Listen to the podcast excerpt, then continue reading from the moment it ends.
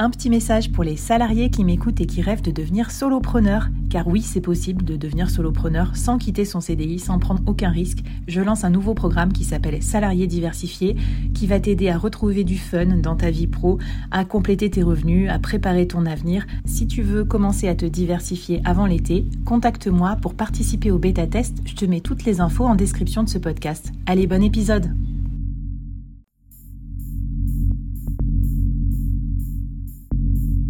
Entreprendre en solo, en toute liberté, sans employé et développer un business rentable, scalable et durable, c'est possible.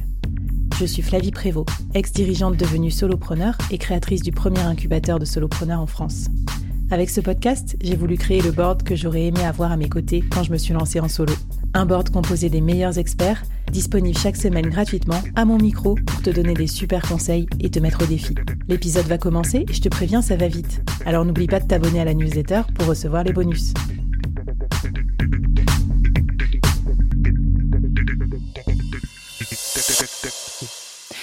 Alors, euh, troisième épisode, tu voulais nous conseiller un truc game changer pour euh, les freelances et les solopreneurs, même pour eux, parce que parfois on s'autorise pas quand on est euh, indépendant, c'est recruter son ou sa premier ou première assistante virtuelle. Alors, qu'est-ce que c'est que ce truc-là? Euh, Raconte-moi un petit peu comment tu conseilles de procéder. Ah, c'est vrai que quand on est solopreneur ou freelance, on va arriver à un moment donné à un plafond de verre, un plafond de verre qui peut être qui est très souvent temporel. Euh, et, euh, et, on n'arrive pas à imaginer que parce qu'on a la casquette de freelance et de solopreneur, on peut être deux. euh, donc c'est déjà une petite révolution en soi de se dire que même si je facture de mon côté, je livre de mon côté, je peux aussi avoir quelqu'un à mes côtés qui va m'accompagner dans tout ça. Peut-être le meilleur exemple, c'est le, le chirurgien ou le docteur qui est là et qui va faire sa prescription avec le patient, mais derrière le patient va aller avec le secrétariat ou l'assistant pour régler tous ces sujets-là euh, qui, euh, qui sont de l'ordre administratif euh, et qui ne font pas la valeur ajoutée ou la force du chirurgien. Et eh ben pour le freelance, c'est exactement la même chose.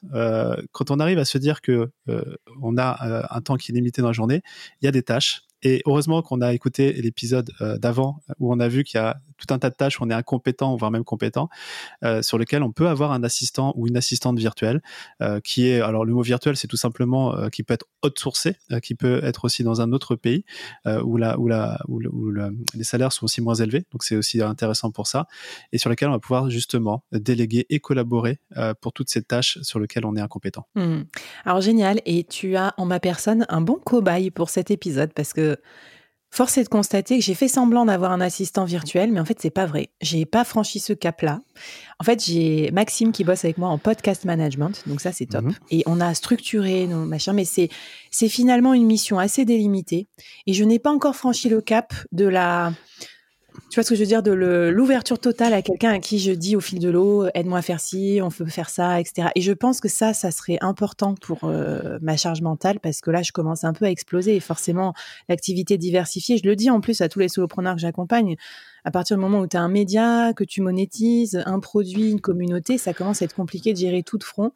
Alors, qu'est-ce que tu me dirais euh, pour m'inviter à, ouais, à dépasser un peu cette peur-là, quoi? Euh, je pense que c'est déjà d'imaginer, qui est chouette, c'est que tu as délégué déjà le podcast parce que c'est le cœur euh, du réacteur de, de, ton activité, euh, mais ça reste effectivement très spécifique. Et moi, j'invite vraiment à, concevoir l'assistant virtuel comme l'assistant Mike Giver, l'assistant couteau suisse.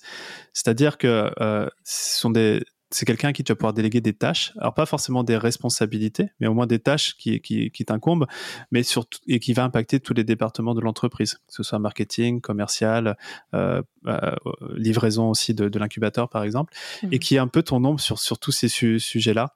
Euh, et, et, et, pour ça, bah, en fait, il y a, y a, une façon de, il y, y, a des endroits où on peut les recruter, et puis aussi, je pense, pour pouvoir bien recruter, il faut savoir exactement sur quelle mission et quel rôle et quelle responsabilité euh, cette personne-là va avoir pour toi.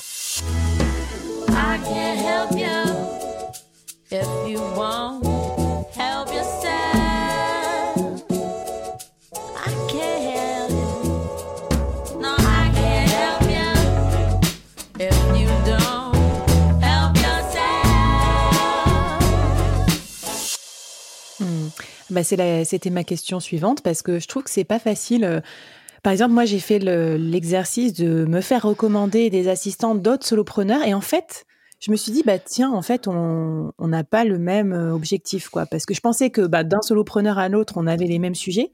Et en rencontrant les personnes, je me dis, ah oui, non, mais c'est pas exactement ça que moi je voudrais faire. Donc, mmh. Comment on peut faire pour justement organiser ces délégations Ou peut-être, est-ce qu'on fait une fiche de poste, une fiche de recrutement? Raconte-moi comment, comment tu conseilles de faire. Il y a, y, a, y a, un principe phare qui est déjà de, de se dire je veux la bonne personne à la bonne place. Donc, mm. euh, euh, il faut définir la bonne place et ça, c'est la fiche de poste mais aussi la bonne personne. Et c'est vrai que quand on fait des recommandations autour de nous, euh, la bonne personne, ça veut dire est-ce qu'elle a les compétences pour la fiche de poste et est-ce qu'elle a les valeurs? Et souvent, ce que je vois quand ça fit pas, même quand on demande à des collègues, c'est que les valeurs sont pas les mêmes. Donc il y a une espèce de, de, de non-fit là-dessus et pourtant c'est clé. Euh, donc euh, d'une part, c'est d'être conscient de, de, de, ces valeurs parce que quand on va avoir quelqu'un qui est dans l'équipe, faut que, faut que ça fit, faut que ça matche.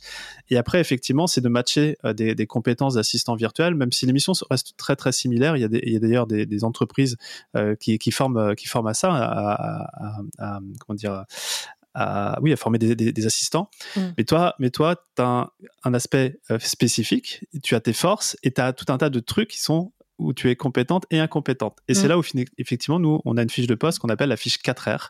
4R, c'est assez simple parce que euh, ça définit d'abord le premier R, le rôle. Donc, en tant qu'assistant virtuel, quel est le rôle principal que cette personne va avoir pour, pour, pour, le, solopreneur? Le mm. deuxième R, ce sont les responsabilités.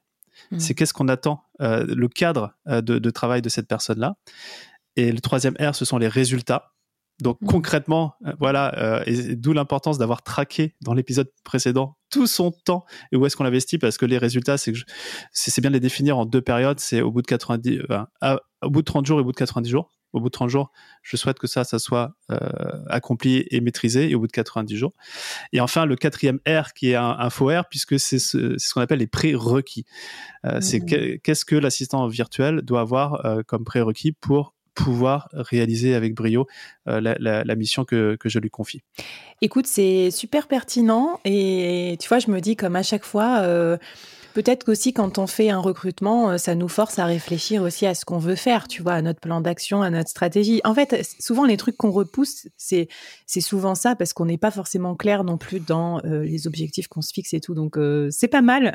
c'est une façon détournée de se refixer ses priorités. J'aime bien. du coup, tu nous as mis le template aussi dans la dans la newsletter du board et je te remercie parce que à tête reposée, je suis sûre qu'on va oublier un des quatre R. on se dira merde, c'était quoi déjà?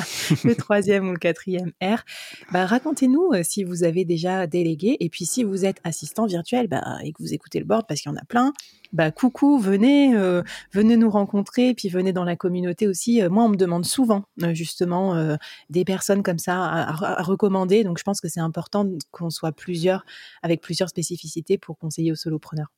Super. Et eh ben écoute, euh, ce que je te propose, c'est qu'on maintenant qu'on a donc on est structuré, on a un quotidien qu'on aime bien ou qu'on aime mieux. du coup, on est regonflé à bloc pour attaquer nos, nos challenges.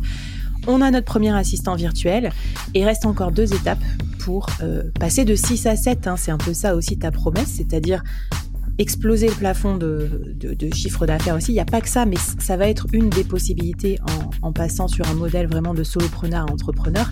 Et on va voir ça dans les deux derniers épisodes. C'est parti.